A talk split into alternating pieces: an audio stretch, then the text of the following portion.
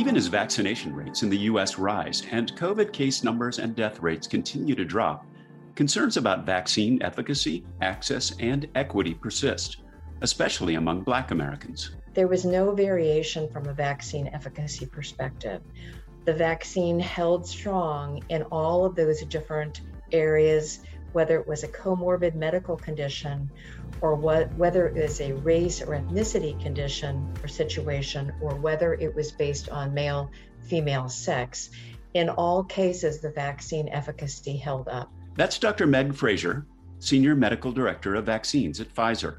On this episode of Moving Medicine, host Mia Keys, AMA Health Equity Policy Director, is joined by Dr. Fraser and Michael Crawford, Associate Dean for Strategy Outreach and Innovation at Howard University College of Medicine, in this discussion on COVID 19 vaccines among Black Americans. I'm your host, Todd Unger, Chief Experience Officer at the American Medical Association. Here's Mia Keys. So, without further ado, we are going to go ahead and get into our conversation. I want to open it up with um, just just some some comments that each of you have um, for us today with respect to our uh, conversation topic. I'll start with you, Meg. Thank you so much for allowing me to be present. I think one of the things that I'm hoping that we're able to convey today is information that will be helpful from a vaccine confidence perspective not only really as it applies to COVID, but for really all vaccinations. I think the other thing that I'd like to touch on is the concept of diversity in clinical trials and it being a matter of equity. And Pfizer has recognized for some time the need to improve equity equity percentages within our clinical trials. And that is something that we've been working very hard on. We know that historically some groups have been very underrepresented, and we have been working very hard to do so, including in our COVID trials. Really excited for you to be here. And I just want to lay out because we are going to be using some words that um, we, we likely all use in our daily conversation, but I want to make sure that we're on, uh, for our audience members, on the same page. When we talk about the concept of equity, right? It's very different from the concept of equality, right? The concept of equality is literally the philosophy everyone receives the same thing, right? Whereas equity is each according to their need, right? So when we're talking about equality, it's literally one to one, everyone gets the same thing, no consideration for needs or differences in that way. But when we're talking about equity, we are talking about recognizing that certain groups require certain needs. And for the sake of everyone's health, it's incumbent upon us to recognize what, what those resources are and to, and to make sure that they're provided according to need. So Michael, why don't you tell us a little bit about what you're going to talk to us today about?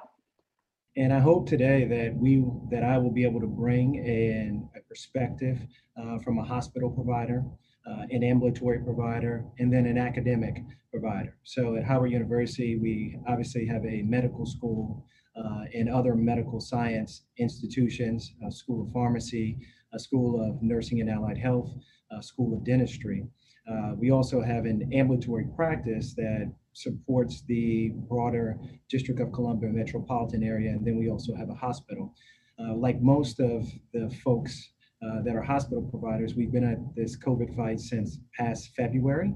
Uh, we've all had to pivot and adjust to this new reality. Uh, so we have a fundamental understanding of the shifts of trying to ensure that you cultivate an environment that is safe uh, and safe and healthy for your workforce and your staff, uh, especially as well as especially your patients. Uh, so we we had to do some of those things uh, previously. Uh, February of last year, and then we also uh, had a, had an opportunity to establish some community-oriented testing sites uh, that provide us with some key insights that help inform how we establish our COVID-19 vaccine clinic, uh, which we established uh, this past January uh, and have been operating from 8.30 to 3.30 p.m.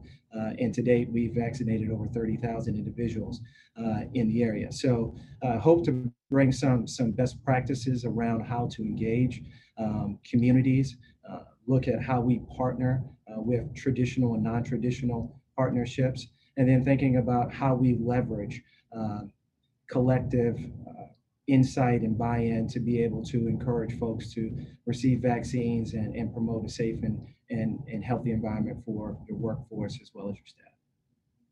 And so very timely as well. We really appreciate having the the the you know clinical setting perspective here, especially as we're talking about research and academia, and we're also talking about what what Alethea is going to bring to us. Alethea, tell us a bit about what it is that you, you plan on highlighting for us today. Sure, Mia, and thanks so much for really laying the groundwork on talking about the difference between equality and equity. You really lift up something that's very important and it speaks to the work that we've been doing in this space. And so Walgreens has been really at the forefront of combating COVID 19. We stood up one of the first non governmental COVID 19 testing sites last March at the height of the pandemic. And much, much of our work has been around um, especially focusing on medically underserved communities, Black and Hispanic communities that have been hit hardest by the virus and are at greatest risk of hospitalization and death.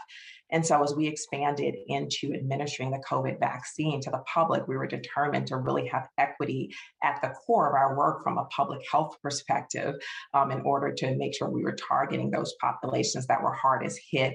And so, as a company, we stood up a COVID vaccine equity task force, which I chair. And the goal of the task force was really to build upon our equity work, what we learned from testing in areas that were very vulnerable, to create a strategy and identify tactics to help drive the equitable um, distribution and administration of the vaccine. And so we've been operating under three pillars, which I'm interested in talking about today education and information. So, really working with trusted community partners to lend our voice to speak to vaccine hesitancy um, and education around the efficacy of the vaccine. The second pillar has been removing barriers to care because what we know is that even when there's care available, there are often barriers that prevent people from accessing it. And so, we have partnered to help remove the transportation barrier because that's one barrier. And so, with our partnership with Uber, we've done that and are looking to work with other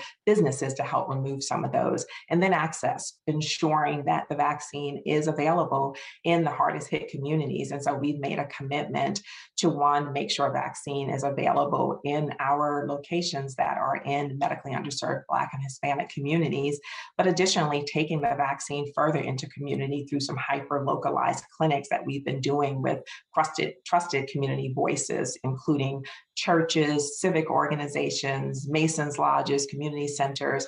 So, really looking forward to talking about one, the intentionality around addressing equity in the vaccine because you do have to be very intentional about it. And then just sharing some of the tools and tactics, as I heard from Dean Howard, and I'm sure I'm going to hear from Dr. Fraser, we're probably all utilizing some of those same tools. So looking forward to digging into that conversation.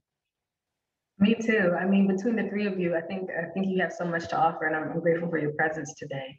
I want to start with you, Meg, and and you know one of the things that came up in our conversation earlier this year, and it comes up in other conversations that I've either also moderated or I've, I've been sitting in on and, and listening to, and it's this idea that you know the vaccine was developed so quickly, right? The rapid pace at which it was developed for a lot of people causes their ears to perk up and it, it puts them on edge. You know how can you help us to really understand um, the speed at which the vaccine was developed and, and what does that mean in terms of addressing uh, concerns with respect to vaccine hesitancy? And i think that's an excellent question and, and let me start with the groundwork for the current clinical trial programs. The idea about the pandemic and pandemic preparedness actually began back in 2002 or so with the first SARS-CoV-1 pa- pandemic. It, it luckily the SARS-CoV-1 virus died out to some degree, but that wasn't true this time around. But back in 2002, the Bush administration put together a pandemic preparedness task force, which has been working ever since, recognizing that that was not going to be the last pandemic we were going to see, nor is the one that we're currently experiencing likely to be the last one we're ever going to see. So, therefore, we had in play some decision making about how clinical trials should look. And in addition, we've had an opportunity to study coronaviruses through the MERS, so the Middle Eastern Respiratory Virus, which is still present, although it's relatively localized in the Middle East and hasn't made an impact in the United States, is still going on. And there has been there have been many issues going on with with looking at vaccine development for that. And then if you also think about some of the other pandemics that we have experienced that have not really impacted the United States, but have impacted other areas of the world, we know that there has been some backbone. So if you take a look at the traditional paradigm for research for vaccines, which typically takes 10 to 15 years, the mumps vaccine probably being the most rapid before now, which took about four years for development, it has been fast. And that is because each phase is done sequentially. So there is a preclinical phase, and then there are phases one, two, and three. If you take a look at the paradigm for us today for COVID 19, you'll find that that preclinical period is the same as it was for the traditional paradigm because we've been doing a lot of research with coronaviruses for a number of years. And the messenger, excuse me, the messenger RNA vaccine platform has been looked at for two decades for other things, primarily oncology, but nonetheless, it's not new to the present. But phases one through three were all done, instead of doing sequentially, they were all done concurrently. And why don't we typically do that? We don't typically do that because the probability of success for a vaccine out of phase one to the point where it's launched is somewhere less than 30%. So it would be unusual for a pharmaceutical company to put all their resources up front to develop a vaccine for phases one through three all together if they didn't have a very high probability of success. However, a pandemic is very different. So no corners were cut. Phases one, two, and three were all done. They were just done nearly simultaneously. And when you think about the fact that we had the genome for SARS CoV 2 roughly at the end of January when the Chinese released the genome to the world, the first shots for Pfizer and BioNTech were in early April. So phase one in humans began in early April. That is unprecedented. And then the phase three st- st- trials started on July 27th. That's remarkable as well. But if you think about the traditional paradigm where you might have 30 to 60,000 subjects within a study program, we had 45,000 subjects within a study program in a very short period of time. So we also did not cut corners in terms of the numbers of subjects that were enrolled in the study. And what I always tell people is it would never do either the government Health and Human Services. It wouldn't do the company, it wouldn't do the scientists, it wouldn't do the academicians, all the people that are involved in this work. It wouldn't do us any good to release a vaccine that wasn't proven to be safe or efficacious because it would further damage our reputation going forward and potentially the reputation for all the medications that we have already provided. The other thing is that the FDA requested 60 days worth of safety information which was what came through in mid November last year. They needed 60 days worth of safety information, which is the time period in which you're likely to see a serious adverse event related to a vaccine. So that 60 days of safety information is very important and should hopefully confer, and confer a degree of confidence in the vaccines and where we are today. Not only knowing that there were 45,000 subjects, which fits squarely in that 30 to 60,000 traditional subject paradigm. That should help, I think, but also to know that no corners were cut in any of the research program to date for COVID 19. And also that uh, trials are continuing. I think it's been in the public domain that we have just released our 12 to 15 year old adolescent data. We started a trial looking at six month to 11 year olds and we also started a specific trial looking at pregnancy. So these trials will continue even now during an emergency use authorization. I mean, you, you laid it out plainly uh, for us there, Meg. The fact that number one, you know, the the mRNA research is not new, right? It's it's several decades old. We've been able to learn from um, from from uh, coronaviruses that have preceded us, right? we've been, because of emergency protocols, concurrent uh, phase one through three trials have been going on. You've been able to have really very robust clinical trials, which are ongoing. And you're going to talk to us later on about representative uh, representativeness with with that, I imagine. And so it's it's really just a matter of people understanding the logistics of of vaccine development and and also you know kind of framing that with with history and and just having very open conversations about that, which I think the work of uh, of, of Walgreens, particularly through its task force, Alethea, I think you can speak to this um, so very well. You know, in terms of addressing those barriers, you know, either questions that people have or um, historical related um, concerns that folk might glean, you know, what's Walgreens doing to address ongoing hesitancy, right? And, and we're calling it hesitancy, but but there's also an element of just overall um, distrust in institutions. That's also an, another important way to frame it. Um, and, and then what are some best practices that Walgreens has um, has has uh, developed or or observed that work with bringing people along to a space where they can trust the science that Meg has just described. Sure. So you you really hit on a good point, which is those open conversations. I think if the pandemic has taught us anything, it's that um, is that COVID vaccine hesitancy is not just one thing, it's many things. And this is because personal health um, and how patients overcome hesitancy needs to really be addressed by their personal experiences and situations. And so we have taken a multifaceted approach that includes one, our pharmacist. And so utilizing our skilled workforce um, who are familiar faces and trusted health resources embedded in communities. And approximately 45% of our pharmacists identify as non-white, um, often reflecting the communities that they serve and they're highly accessible. And so using them to one, have those open conversations to be able to provide information um, on the efficacy of the vaccine, but also building trust um, because they are trusted within the community and are able to provide some personalized information.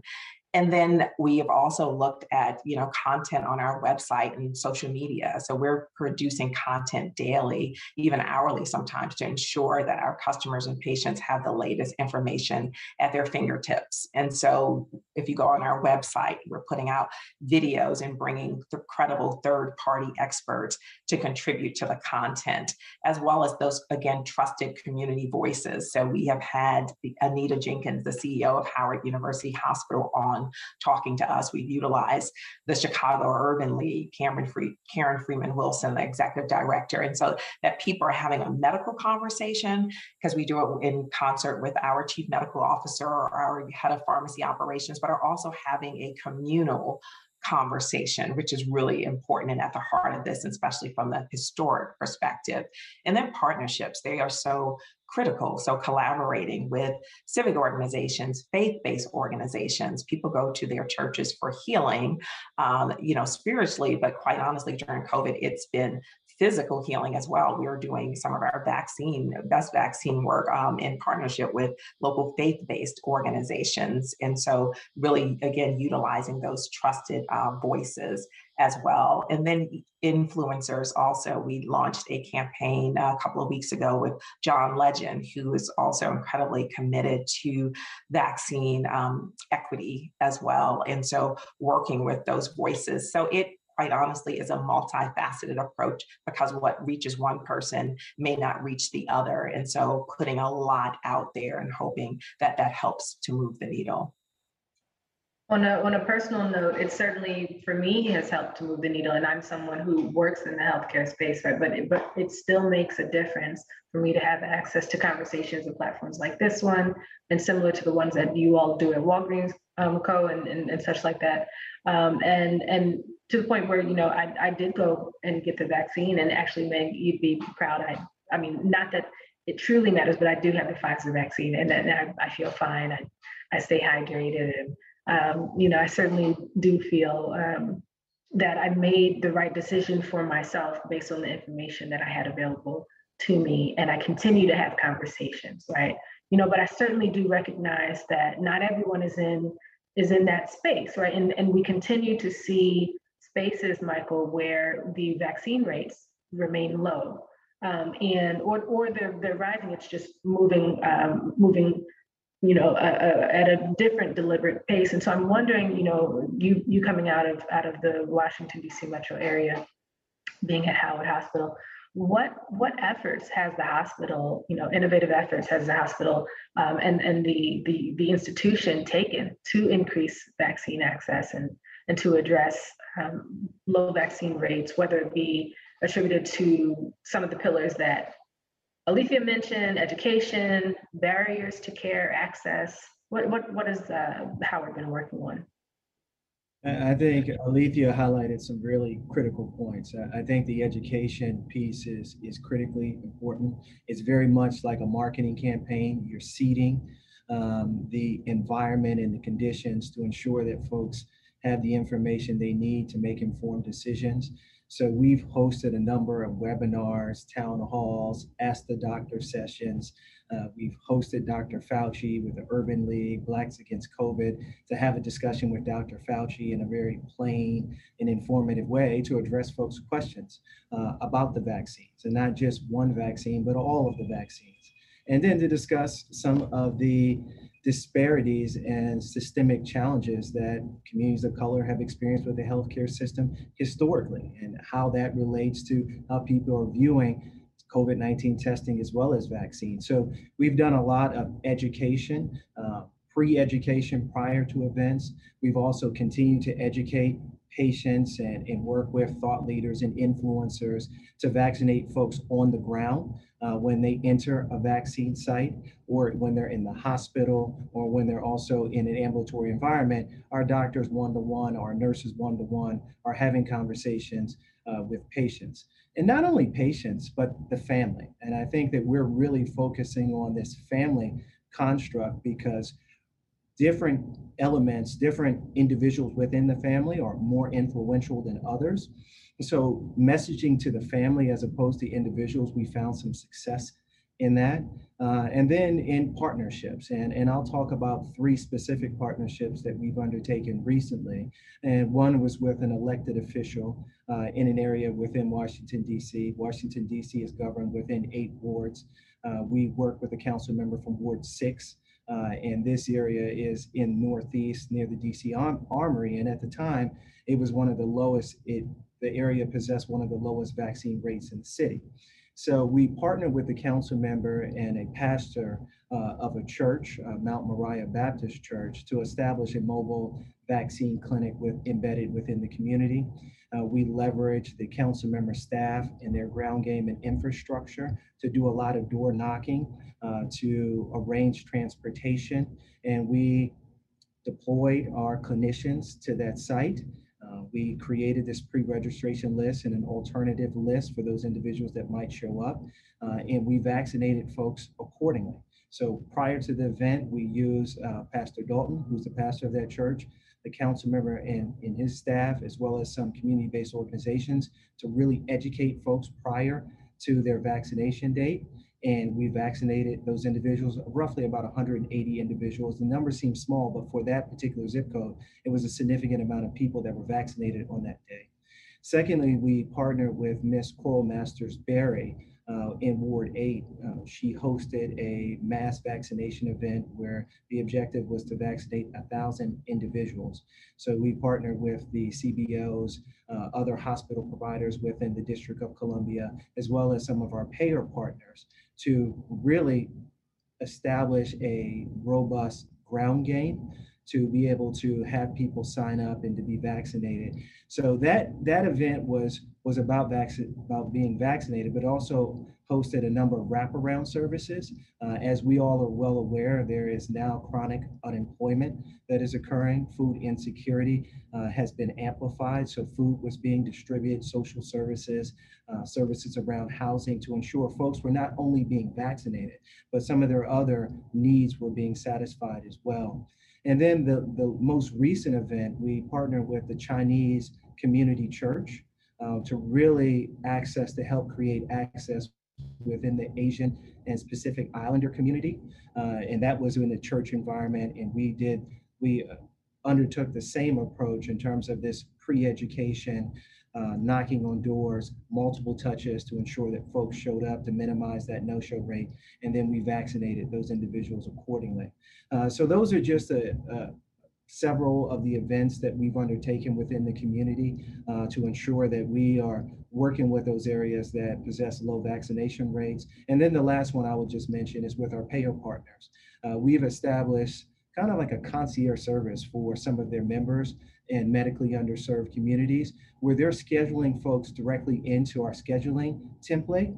And those folks are being incorporated into our daily workflow of our vaccination clinic Monday through Friday. Uh, and we've been able to create some access. They've been able to manage the transportation to minimize that social determinant of health to ensure that folks have the transportation, have the access to be vaccinated accordingly. So I think that those partnerships are, are critically important and thinking uh, beyond your traditional strategies uh, to be able to create environments where folks trust uh, and have read and readily have access uh, to receive their vaccine and education, I think is critically important. I mean, everything that you, you you spoke of there, Michael, really speaks to some of the things that both Megan and Lethea have, have, have mentioned already, which is you know creating spaces of trust. And to your point about doing uh, going beyond traditional um, outreach. And literally that, that is literally the, the the the embodiment of innovation right? And, and then um, as a ward six uh, resident I, I, very much appreciate the work that you all have, have done. And but i also must speak to the work that you're doing with the asian american and pacific islander communities especially right now because we've um, as a as, as a national consciousness is raising around the inequitable distribution of of, of, of care historically for marginalized and minoritized communities. A lot of times we don't pay attention to the Asian communities because of this, um, this creation of the model minority myth, right?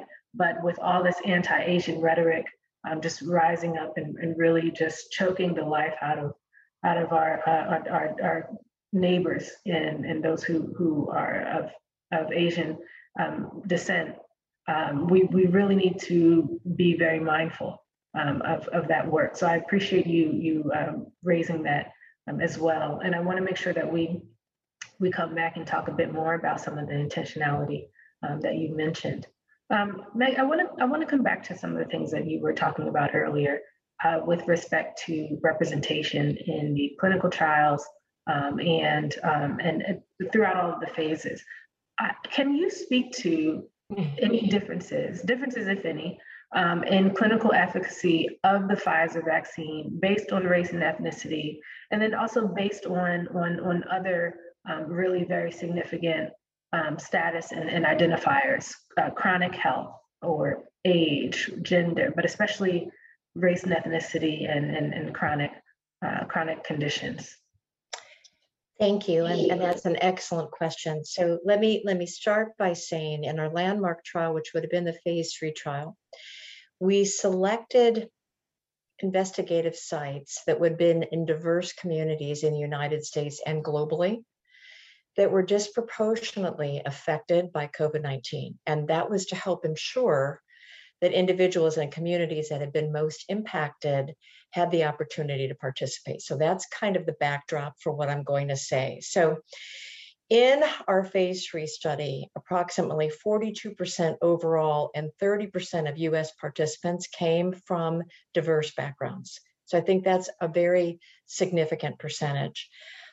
In the United States, it was a little bit different, but in the United States, roughly almost 10% were Black Americans, 28% were Latinx, we had 38% uh, representation of the obese population, and obesity is perhaps one of the most significant risk factors for a bad outcome with COVID 19. And at least between 20 and 25% had another underlying comorbidity. And by that, I mean heart disease, cancer, perhaps, lung disease, those types of chronic illnesses were well represented. When you take a look at the breakdown of vaccine efficacy in all of those different groups, there was no variation from a vaccine efficacy perspective. The vaccine held strong in all of those different areas, whether it was a comorbid medical condition or what, whether it was a race or ethnicity condition or situation, or whether it was based on male female sex. In all cases, the vaccine efficacy held up. And I think that's very important information. I completely uh, agree with you. Having having that information um, readily available and being able to say that with confidence uh, certainly does make a, a difference um, for for families, for individuals, and and really also in terms of the message, right? Being able to lead with with that message. And you know, Alethea, you, mentioned to us in your opening some of the uh, the work that Walgreen has been doing um, around outreach into the community and and and being able to rely on on the science and on the facts, you know, similar to what Meg has just highlighted for us. I'm wondering if you can tell us a bit about those uh, those offsite vaccine clinics, the outreach that um, that has worked and, and and that you all have have intentionally crafted into your strategies for outreach, um, and then uh, you know, similar to the question that I asked Meg, amongst communities with high rates of chronic diseases, are you or or or or with a high prevalence of um, of other issues that are not related to clinical outcomes, so social determinants of health. Um, what do you see working, and, and how the the offsite clinics been able to to work with that? Sure, and uh, thank you for that question. And also, I think building on uh, what you mentioned about um, the Asian uh, population as well, I want to pull that in a bit. So as we've been looking at um, our offsite clinics, it really is about meeting communities where they are. So our clinics are often in some of the most vulnerable areas and some of the uh, most hesitant populations. And so individuals in individuals who come to our clinics, this may be the first interaction they've had sort of with a health care system um, in quite some time. And what we've done is, in addition to looking at where our footprint is and looking at working with our partners, we often will also talk to the local departments of health and say, where are you seeing the greatest need? Um, and that helps drive some of our location of our offsite clinics. And those have been in Black communities, Hispanic communities, but also Asian American communities. So thank you for lifting that up. And the data shows that the vaccination rates are low there, there is hesitancy, and there are a number of other barriers. And so, going um, into all of those communities with our offsite um, clinics. And so, we have done those in partnerships with, as I mentioned, um, local churches, community centers, elected officials in uh, underserved areas. And we often have done those even simultaneously across various cities. And so, in early March, we were in Atlanta, we were in a Mason's Lodge in Baltimore, and we were able to administer over 9,000 vaccines. Um, but what that looks like is someone reaching out um, to individuals saying, We're having a clinic. Uh, would you like to be signed up. It's an opportunity for a conversation. It's um, an opportunity for them. Often people come together with a another family member. They're going somewhere that is familiar to them because it's local in the community. And so it starts to kind of pull down a number of layers of barriers that we see and makes it more comfortable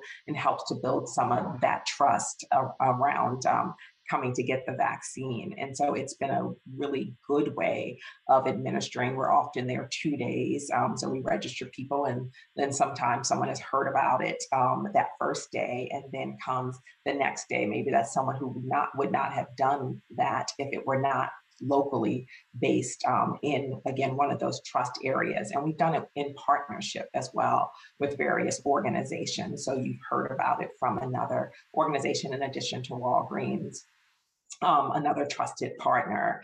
And we've done the same um, in Atlanta and, and um, excuse me, El Paso, Houston, and a host of others. Houston was in an area that is called the International Triangle. So it actually did bring a various um, sort of racial and ethnic backgrounds um, to receive the vaccine in the local site that we um, were working with. You took care of the nation. It's time for the nation to take care of you. The AMA stood by America's physicians and patients during the pandemic, and we're not stopping there. We're fixing prior authorization, leading the charge on Medicare payment reform, supporting telehealth, fighting scope creep, and reducing physician burnout. It's time to rebuild, and the AMA is ready. To learn more about the AMA Recovery Plan for America's Physicians, go to ama-assn.org slash time to rebuild.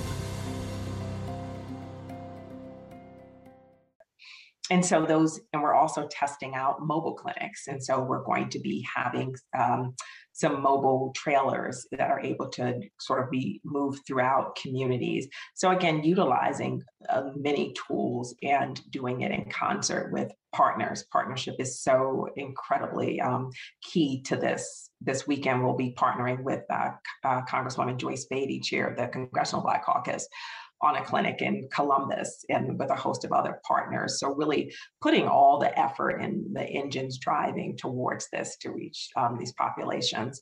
And then you asked about um, different um, sort of comorbidities uh, and, reaching those communities. You know, that's something that we saw even during the flu season and why we were so encouraging pe- people that, hey, this is a twindemic actually, because if you already have any respiratory issues and then you have the flu and then you have COVID. And so really trying to reach and, and touch um, those populations as well.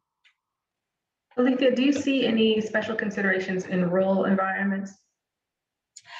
Definitely. And it's interesting because some of the same tactics, and we're learning, and this is what we've always said, and we'll go through different phases of this as we are reaching different populations, but some of the tactics can actually be expanded on and utilized. So if you look at a rural community, again, how do we bring that um, closer to you. And so, whether that is, and that may still be church, that's some place that people go, but it may be employer on site as well. If there's a local plant there that employs most of the people in that area, that's a great opportunity to work with that employer to get people vaccinated. Or maybe it's a local farm bureau. So, again, I think a lot of the tactics can be adjusted for rural communities and other hard hard to reach communities and we are definitely looking at doing that well, there's no shortage of your stores around. You know, I, I must say, it, it, takes me a while to get to a space where I don't see a Walgreens in the middle of the block. So you you all are definitely um, literally showing up, and I appreciate you you harping on the the the, the point of of um, of partnerships. You know, and I think Michael, this this this especially plays into some of the things that you all are doing over at at Howard University. You know, for you all, what's been the specific role of, of partnerships in, in terms of playing up the, the vaccination rates, education and information uh, efforts, trust building, all of that? And, and, I'll build on on two threads and, and two things that have just been discussed: the clinical trial piece uh, that Meg touched on, and then some of the work that Althea and, in Walgreens uh, has been undertaken during the pandemic. Uh, we, Howard, is obviously a, a, a trusted voice uh, within communities of color. We have historically worked very closely with underrepresented communities. Uh, so we we have have an infrastructure and established relationships uh, in this environment. And one of the areas where we really amplified uh, this engagement is we developed a community advisory board uh, that is representative of communities of color.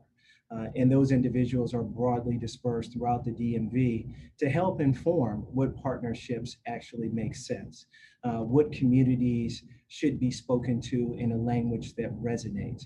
What are some of these barriers and challenges impacting their network, their constituencies, their residents? so we leverage this community advisory board to help inform some of the strategies that we would undertake from a testing and a vaccine administration perspective.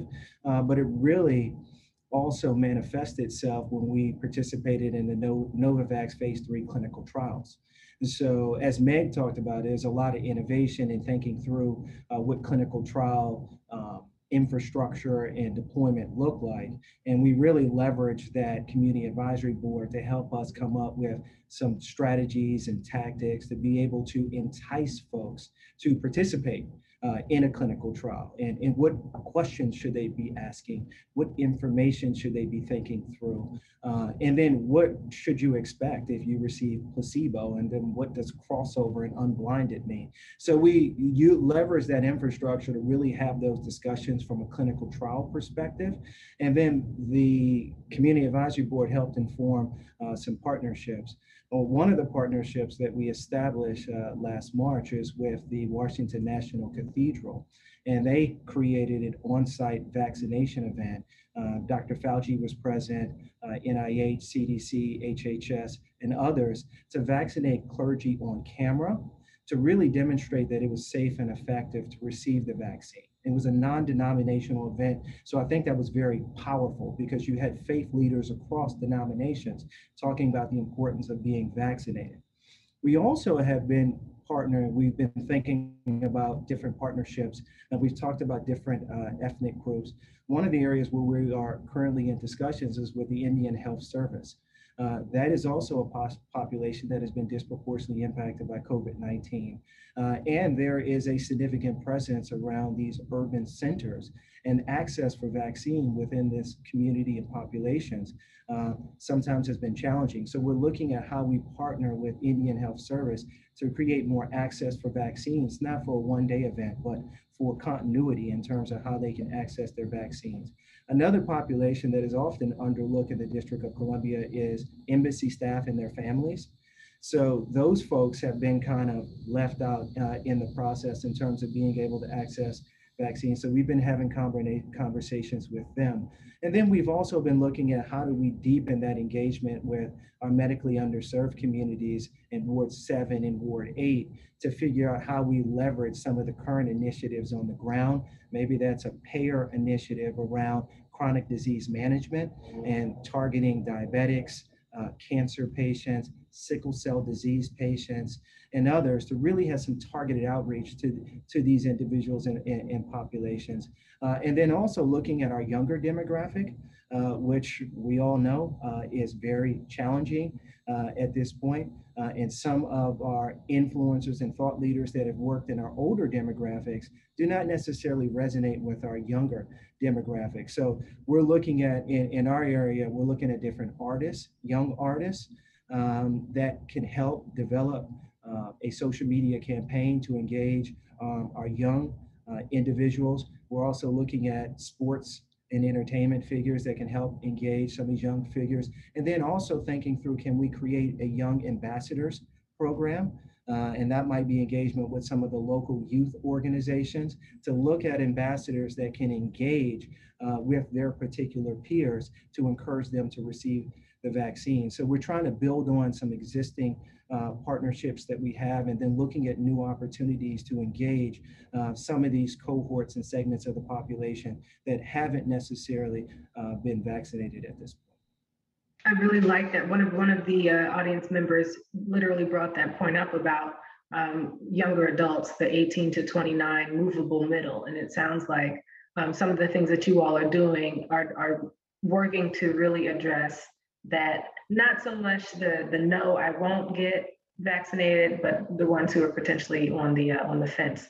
Um, and I, I, think Alethea mentioned uh, use of influencers as well. So so that certainly um, seems to have its its own uh, fruits. What about michael any work that you all are doing with the homebound or, or those who who are caregivers or anything like that? Are you are, are you all looking into any of that we are. We're, we're working with a number of community of color uh, providers um, that have that operate either low income housing buildings or individuals that have operate assisted living or senior buildings to establish vaccine clinics on site. Uh, so we've been working with some partners to identify those buildings that still have a number of homebound individuals that have not been vaccinated. So going mobile, I know Athea mentioned going mobile. Uh, one of the areas that we're thinking about is deploying a mobile unit to those buildings if they do not have ample space to accommodate an on-site vaccine clinic to be able to vaccinate those individuals unit by unit. Uh, and then we'll also have a relationship with DC Housing Authority uh, where we're looking at uh, public housing uh, in low income housing, deploying a mobile unit or establishing a site um, on premise to be able to provide access to the vaccines. But we're trying at this point to move beyond just administering vaccines. We're trying to administer vaccines, but we also are trying to have people connected to care. Uh, so that was one of the challenges that we have seen throughout the pandemic is that there's a substantial amount of the population that is not connected to their primary care provider. So when the, the pandemic uh, accelerated, folks had know where to go in terms of asking questions, whether they should be tested, whether they were a candidate for the vaccine. So we're also looking at how can we connect folks to care. Uh, it doesn't necessarily have to be Howard. We just want them to be connected uh, to care so that they can have a, an engaging relationship with a healthcare provider that moves beyond uh, the pandemic. I'm really glad to hear that. Um, you know, and, and so I'm, I'm hoping that amongst um, the panel here and, and certainly amongst the audience that you all have been well um, and your families have been well uh, during this long wintering season, right? But but there are many of us who have had friends or family who have had COVID. Some have have succumbed to um, long-term uh, sickness, and and others have have passed on, have transitioned and, and died from from COVID-related complications, right? And so we are really mindful um, of that. We, we hold their spirits in our head and our hearts. Um, I, I want to talk to you, Meg, then about those who have been touched directly by COVID and have survived. Um, you know, when it comes to the vaccine, should they get the vaccine? And um, I, I, those who are either in active recovery or those who have recovered over some time. Um, and if so, you know, how long after, you know, having uh, had had uh, COVID nineteen should that person uh, wait to receive the vaccine? There are recommendations on the CDC website about that. And their general guidance is, is that you can receive the COVID vaccine, any of the vaccines, as soon as you're out of quarantine for your COVID 19. With the caveat, however, and this was early when vaccine supplies were scarce, that you could wait 90 days and then receive your COVID vaccine after having COVID, again, while vaccine supplies were scarce, but they're not scarce now necessarily, or they soon won't be. And so the recommendation from the CDC is as soon as you're out of your quarantine, you may have your vaccine. And I think that's very important information to keep in mind. That initial 90 days came about from early work that was done with COVID that took a look at the presence of antibodies in individual systems after they had COVID. So that's where the 90 days come into play. It could be that you're that you're naturally immune for a longer period of time but we don't know that yet so that's the current recommendation and yes we do suggest that people be vaccinated even though they've had covid i had covid a number of my children had covid and and we've all since been vaccinated because I firmly believe that's very important. Thank you for that, Meg. You know, there's there's so much to learn from from anecdotes and, and, and also so much to learn from um, from what the what the jargony information offers us, you know.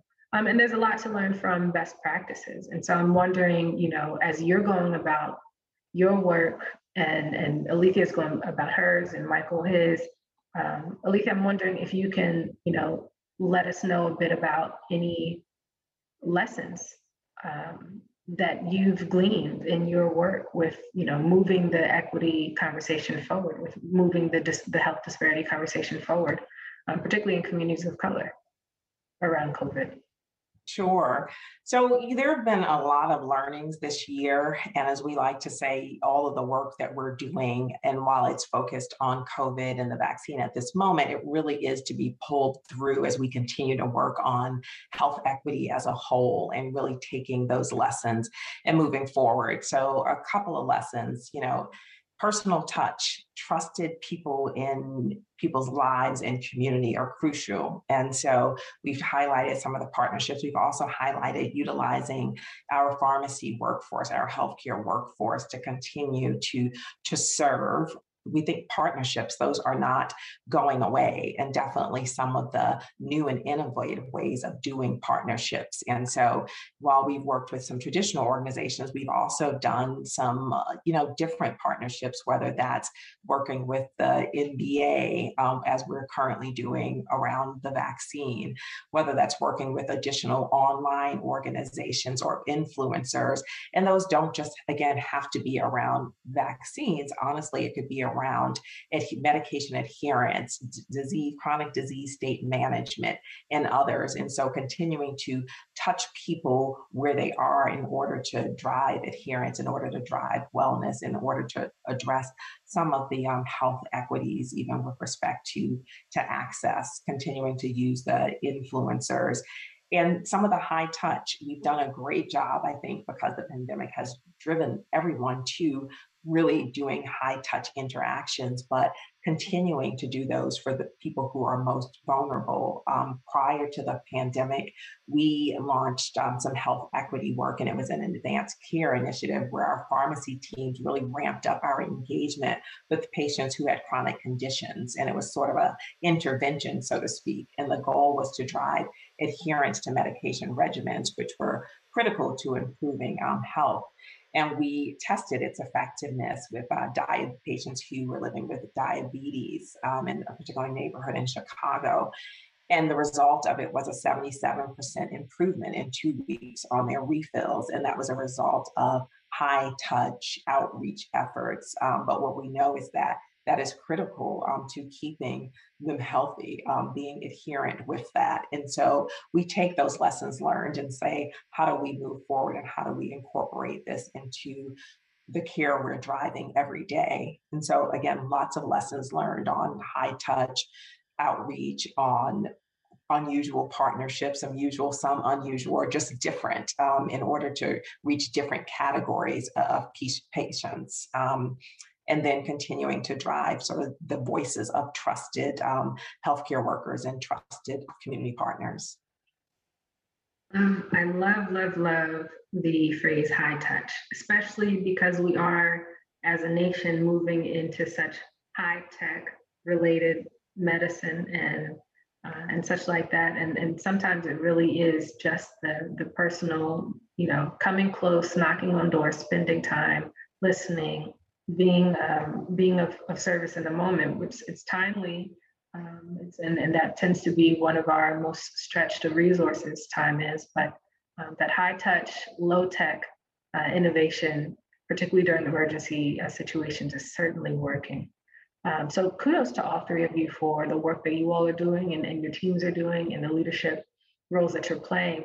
Um, in the last three minutes that we have, I'd like to just um, hear from each of you what are you know just some closing words final words and uh, takeaways that you would want from for the audience uh, to, to know it, either summarizing what you've already said or offering additional information? And michael i'll start with you. A couple things that, that i want folks to, to take away and it's in four areas access. Access is, is still a problem, it's still a challenge, uh, not only in terms of receiving testing as well as vaccines, but in terms of receiving high quality care. So there needs to be significant thought and intentionality around creating more opportunities for access to receive high quality care uh, engagement, as Athea talked about, I think engagement and, in what that looks like moving forward uh, needs to be contemplated. I think that there are some lessons learned during the pandemic that we can leverage moving forward, but we also need to think about how we leverage technology, uh, how we look at the virtual health experience right? How we look at remote monitoring, how we create more engagement and connectivity. And I think health literacy is a big part of that. So I think there needs to be a doubling down on health and system literacy. And then this piece around empowerment. I think that folks need to feel empowered uh, to make informed healthcare decisions. I think we've made some strides in that area, but I think that there needs to be significant investment. Uh, and then under the, the auspice of health equity, um, I think that we, we need to think about infrastructure uh, and how we develop more resilient communities in the urban and rural environment. Uh, there's a big infrastructure bill up on the Hill that you all are well aware of. How do we look at infrastructure as a means to create more resiliency and capacity uh, in medically underserved communities? And, and I think that's part of that empowerment so I want to leave you with we need to continue to think about access, we need to continue to think about engagement, and we need to figure out how we empower folks, particularly communities of color, to make informed healthcare decisions uh, and improve healthcare quality overall. Thank you, Michael. Meg, over to you. Yes, and again, I want to offer my thanks for being able to be a part of this panel with such wonderful colleagues. As both a Pfizer medical representative as well as a physician, there are a couple of points that I would like to finish with. One of the things that the CDC asked us to, to consider is to move from the words vaccine hesitancy to confidence, to move from the negative to the positive, so that we could help people feel more confident with vaccines. We know that COVID 19 has disproportionately affected communities of color, and I think that we need to recognize that COVID 19 is not a trivial disease and does not appear to be going away. One of the most important things we can do is vaccinate. And the reason why I say that is we are all very familiar with the viral variants. Viruses do vary, they do mutate. And that is one of the issues. The fastest way we can get this virus to stop mutating is by all of us being vaccinated because viruses mutate by moving from person to person. So that would be the final comment that I would think about that that we know we may be in this for the long run. And what we want to do as best we can is protect not only ourselves, but protect our communities. Because vaccine is the one element of medicine where you're not just protecting yourself, it's also altruistic and you're trying to help others as well. Thank you, Meg. Alethea, closing words? Sure. Uh, I'm going to make two points. One being access, and I do think that is critically important. You know, we've been talking for years about trying to provide additional or broader access to even pharmacist services. Pharmacists are they're local, they're embedded in community, and that's one of the things we've seen during the pandemic, right? Community-based care, and that people were pretty much locked into their community. So, to the extent that you could localize care, was really going to be one of your best chances for reaching people. And so continuing to look at how we are utilizing our entire healthcare workforce, um, including pharmacists. And I would also say, um, and to piggyback on the infrastructure piece, healthcare infrastructure. So, what the pandemic also showed us is some of what we've known for a while is that we are lacking in healthcare infrastructure and there are holes in our care delivery teams and just not enough healthcare providers. And so with us looking at how do we how do we build upon um, our healthcare infrastructure, how do we keep some of the expansions in place that we have um, implemented during the pandemic in order to make sure we don't uh, sort of regress um, while in the times that we are outside of a pandemic, because then it takes us a longer time to shore up. But also, you probably have more people who haven't been treated and haven't been cared for, and then who are vulnerable because we didn't have enough uh, infrastructure around our healthcare workforce. And so, really looking that to have that be a key part of any infrastructure um, package uh, that we're considering.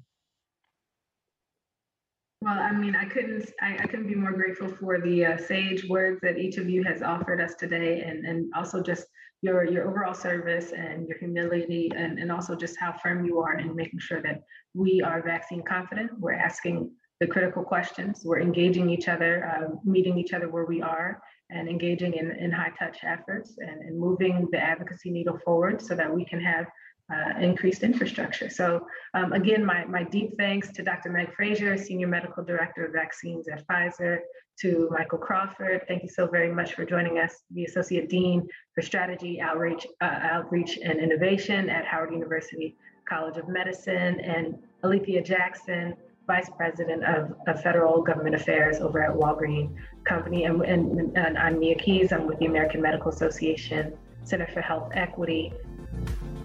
This episode was originally a panel session as part of the 2021 National Minority Quality Forum's annual leadership summit on health disparities and health brain trust. That was Mia Keys, joined by Dr. Meg Fraser and Michael Crawford on vaccine equity among Black Americans. I'm Todd Unger, and this is Moving Medicine, a podcast by the American Medical Association.